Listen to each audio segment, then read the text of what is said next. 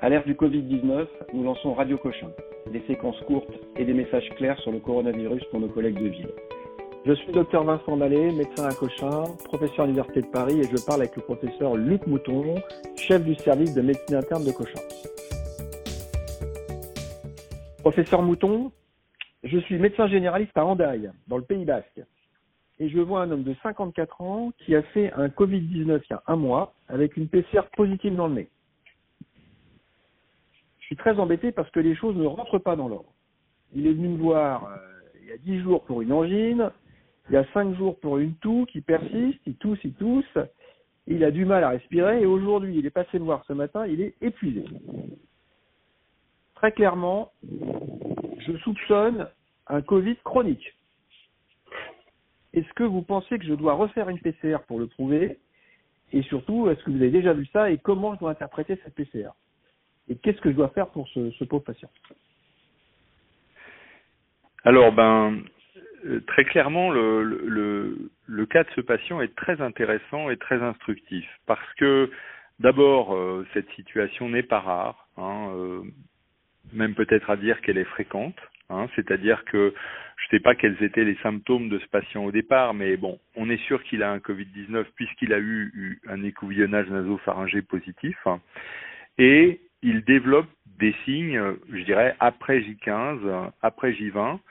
Et donc, clairement, la question qui se pose, c'est est-ce que c'est encore le Covid ou est-ce que c'est autre chose? Alors, ce qui est important, c'est de connaître les comorbidités de ce patient. Est-ce que c'est quelqu'un qui a euh, voilà, une cardiopathie, une hypertension artérielle, un diabète ou d'autres choses qui pourraient éventuellement décompenser à distance de l'infection par Covid-19. C'est des choses qu'on voit, par exemple un sujet insuffisant cardiaque qui peut développer une dyspnée à J20, J25. Eh bien, il faudra évoquer l'insuffisance cardiaque finalement plus que l'évolutivité de la pneumopathie à Covid et donc euh, voir s'il y a des éléments dans les antécédents qui peuvent aider. Après, ce qu'on sait, c'est que des surinfections sont rares, mais on peut tout à fait concevoir qu'au décours, le patient fasse une authentique angine bactérienne, c'est des choses possibles. Mais je voudrais insister sur le fait que c'est pas parce que le malade a encore un peu de fièvre et surtout une asthénie très prolongée et très marquée, euh, qu'il faut multiplier les examens complémentaires. En fait, cette infection à Covid, peut s'accompagner dans un certain nombre de cas, comme dans d'autres infections virales, comme des infections à Epstein-Barr virus avec la mononucléose infectieuse ou des infections à cytomégalovirus, d'une asthénie très marquée et très prolongée.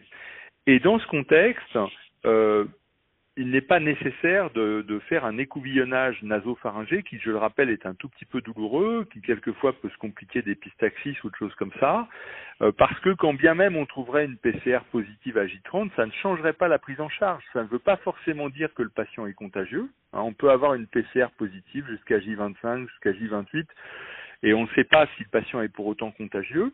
Et puis ça ne va pas modifier la prise en charge, c'est-à-dire que ce qu'on va demander au patient, euh, c'est euh, avant tout finalement, euh, si on a éliminé euh, une, une, complication d'une comorbidité ou une surinfection, on va juste lui demander de se reposer, on va prolonger son arrêt de travail et s'assurer qu'il reprend un petit peu d'activité physique et qu'il sort de cette sensation d'épuisement.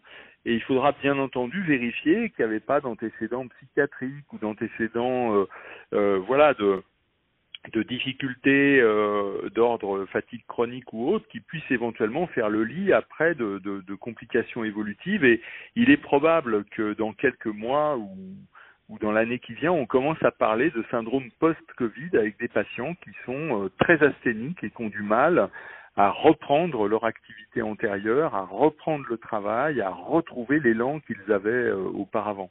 Alors lui, c'est quelqu'un que je connais depuis très longtemps, il est extrêmement dynamique. Hein. Ouais. C'est-à-dire, c'est pas du tout euh, le profil euh, neurasthénique. Hein. Mais là, c'est pour ça que je soupçonne cette forme d'infection chronique par le Covid, parce que ouais. je n'ai, mais ça me conforte dans l'idée. Si vous avez déjà vu ça, c'est-à-dire que cette espèce de fatigue, d'épuisement post-Covid, c'est possible. Mais moi, ce qui ce qui me, enfin, ce qui m'interpelle un peu, c'est l'appellation que que vous faites. C'est un, une infection chronique à Covid voudrait dire en fait que le Covid est toujours là, que le patient est toujours contagieux et que le Covid est toujours évolutif. Or, je, n'ai pas ce sentiment. J'ai le sentiment que c'est une infection aiguë.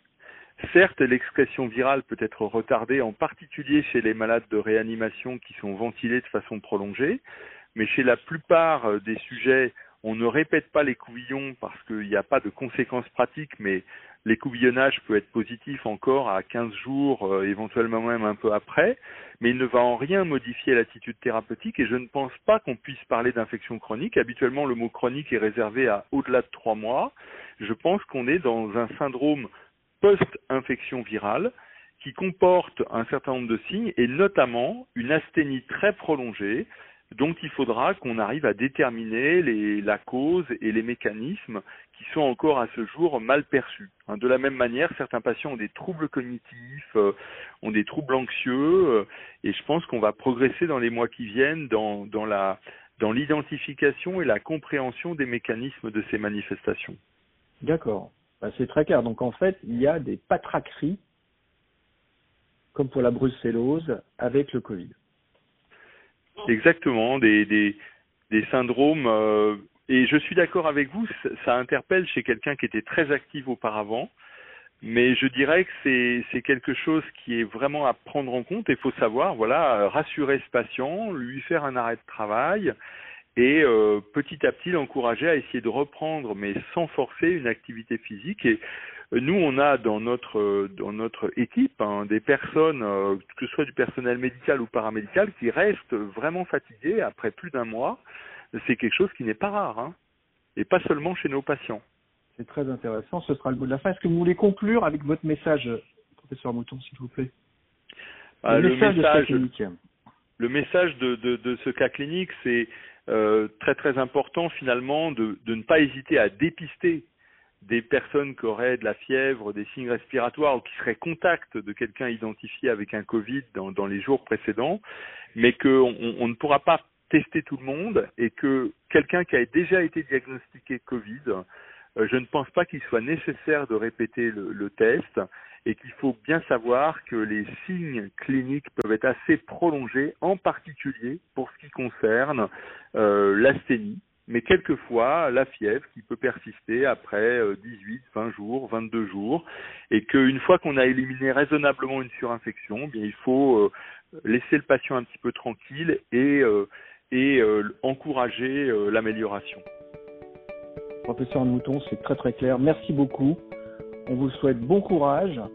Et si on a des questions qui remontent à Radio Cochin, eh ben écoutez, on vous rappellera pour informer nos collègues. Merci. Merci à vous et je vous félicite parce que Radio Cochin euh, commence à être très très euh, connu et reconnu. Et donc, euh, merci pour cette initiative. Ben, c'est grâce à vous. C'est grâce à vous.